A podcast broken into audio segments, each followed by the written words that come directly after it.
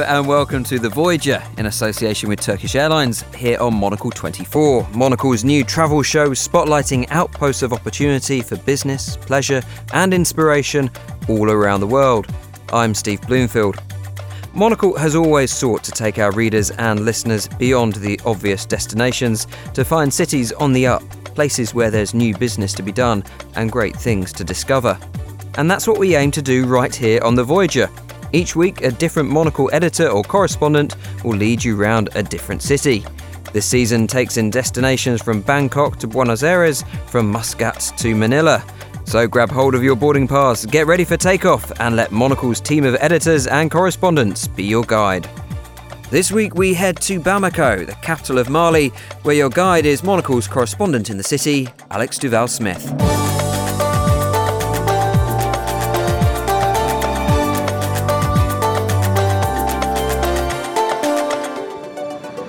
Welcome to Bamako. The Route de Kolikoro on the eastern side of the city is one of the tarred arteries going into the centre of Mali's capital. I thought I'd take you into town. I'm off to a brand new hotel and to meet a talented musician and instrument maker and to meet some regular visitors with views about doing business in Bamako. Okay. Quartier du Fleuve. Quartier du Fleuve là, il veut que menandu. Ah, que me fla. A few words of Bambara never did any harm. Got that fare down to one thousand five hundred. Whereas other cities to some degree have been planned, Bamako's a mess. It's just a village that's sprawled out in all directions around the Niger River. It's now got about three million residents, and I've heard some people say it's the fastest growing city in sub-Saharan Africa. Life's tough for many, but people are very sociable and resilient. My taxi driver is singing along to Ivorian singer Alpha Blondy.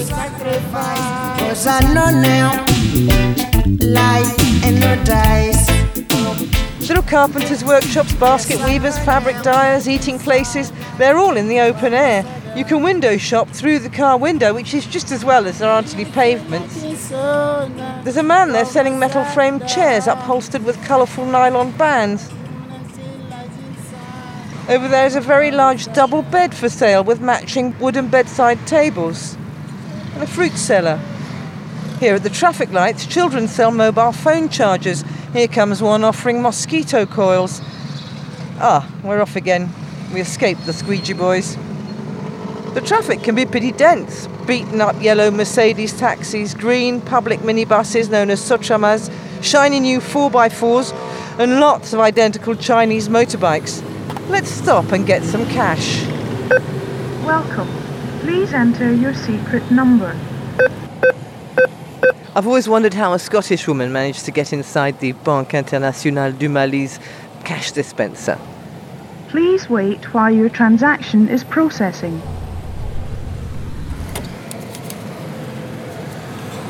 Thank you for banking with us. You always have to carry cash. There are quite a few A T Ms around town, but I don't know any businesses that take credit cards.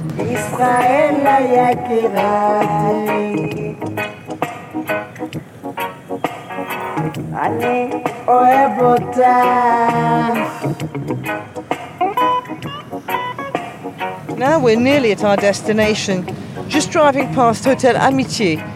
It's the tallest building, seventeen stories, Soviet-built. Since July two thousand thirteen, it's been the headquarters of the United Nations mission in Mali, MINUSMA. That's when uh, ten thousand peacekeepers were deployed in Mali in the wake of a French military intervention against al-Qaeda and other Islamist groups in the north. That job, unfortunately, still isn't done, and recently we've been seeing attacks in the south and centre of the country. Here we are, the Onomo Hotel, right in the city centre. Bonjour. The Onomo opened in May as the fifth in a West African chain of hotels.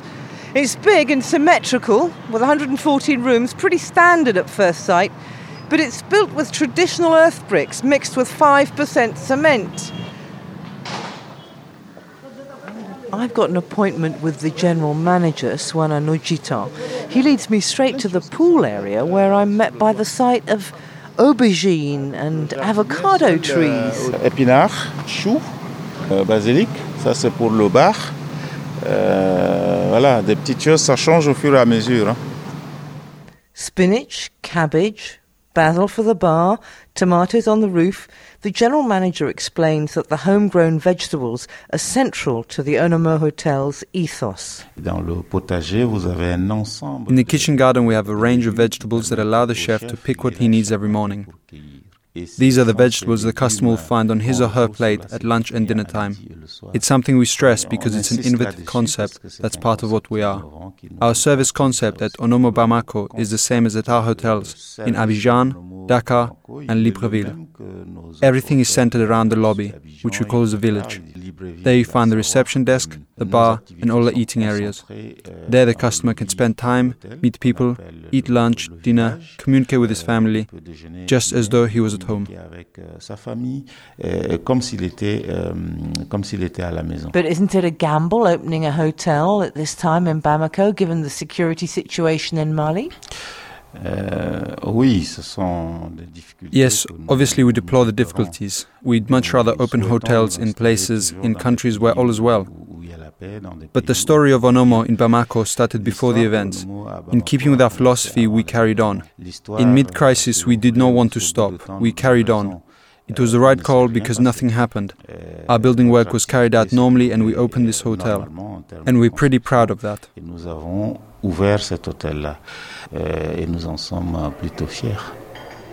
The clientele here in the lobby is mixed. Guests, of course, but also people from other hotels using it as a meeting place, and residents of Bamako having lunch with friends or business contacts.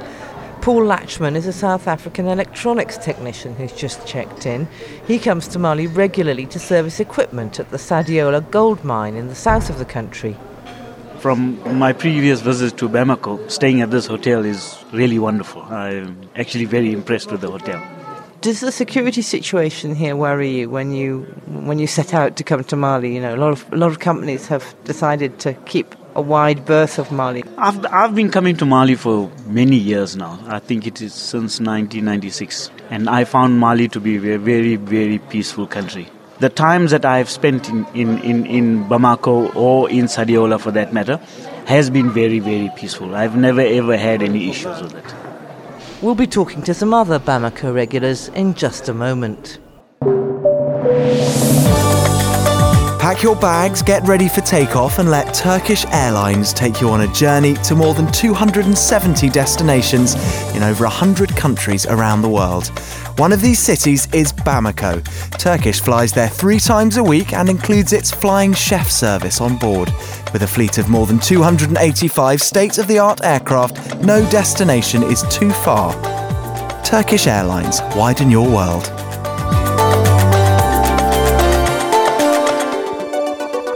I'm now with Carole Refabert Traoré. You spend much of the year in Mali, so what advice would you give someone who's never done business here?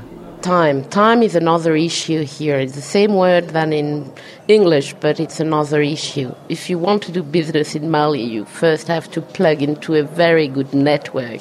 Identity doesn't really exist. You exist within your group, within your network. And, and it's a very social country, isn't it? People are always talking to each other. That's quite yeah. refreshing. It's another way of doing everything.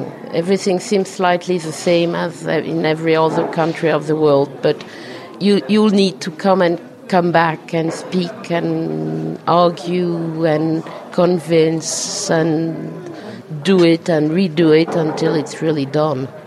Uh, my name's Susan Canney. I'm uh, the director of the Mali Elephant Project. Uh, we're conserving uh, a very unique and iconic population of desert elephants. I can't visit my project area at the moment, but I meet my field team. They come to me. Do you worry about security when you come here?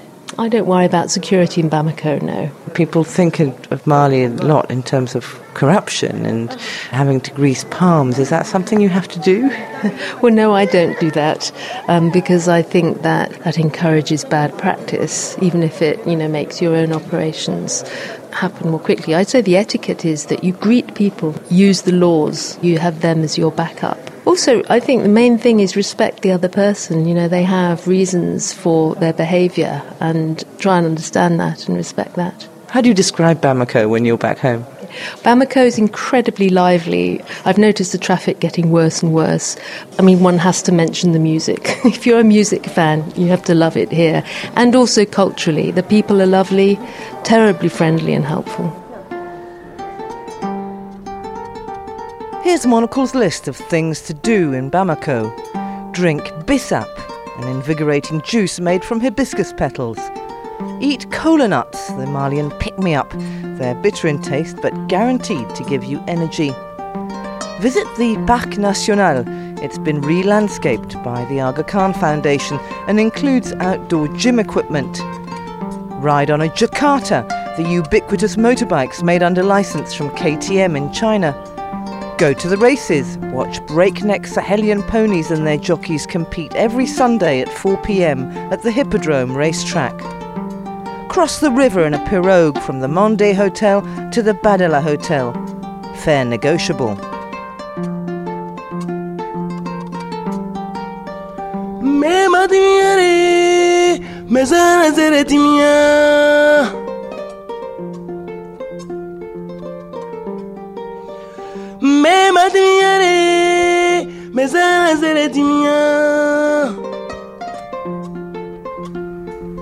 That gorgeous song, Diminia, was composed by Baba M D and he plays it on a fifteen-string ngoni. He's a real musician's musician. You often find him supporting international artists when they come to Bamako. It was Damon Albarn last year. Baba also has a solo career and he's an instrument maker. Can you explain how you get this gourd with its hardwood neck to sound so lovely? He tells me this fifteen-string ngoni, he's called it a bawin, and he's developed it himself. He says ngoni basically means string instruments, so the kora is an ngoni with its twenty-one strings, then there's the jeli ngoni, the doson ngoni with six strings, the kamal ngoni with eight, and the bolon with only three. So how's it made?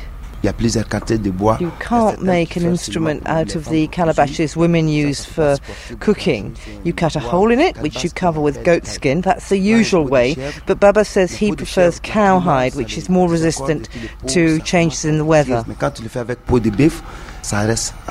Then you have the neck.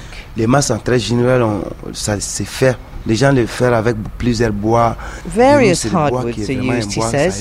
His favourite's called gnou. Can somebody come to Bamako and have you make one for them? Well, what does it cost? He tells me he'd be happy to do that. You're looking at one hundred thousand C F A francs for a fifteen-string ngoni. That's about one hundred twenty euros. How many days did it take to build one? He says the actual building of the instrument will take four to five days, but he's aged and cured the wood beforehand for two, four or six months. He says the worst thing that you can do is use wood that isn't dry. That's when you end up with a bent neck. Well, go on, let's give your phone number. zero two four four eight eight.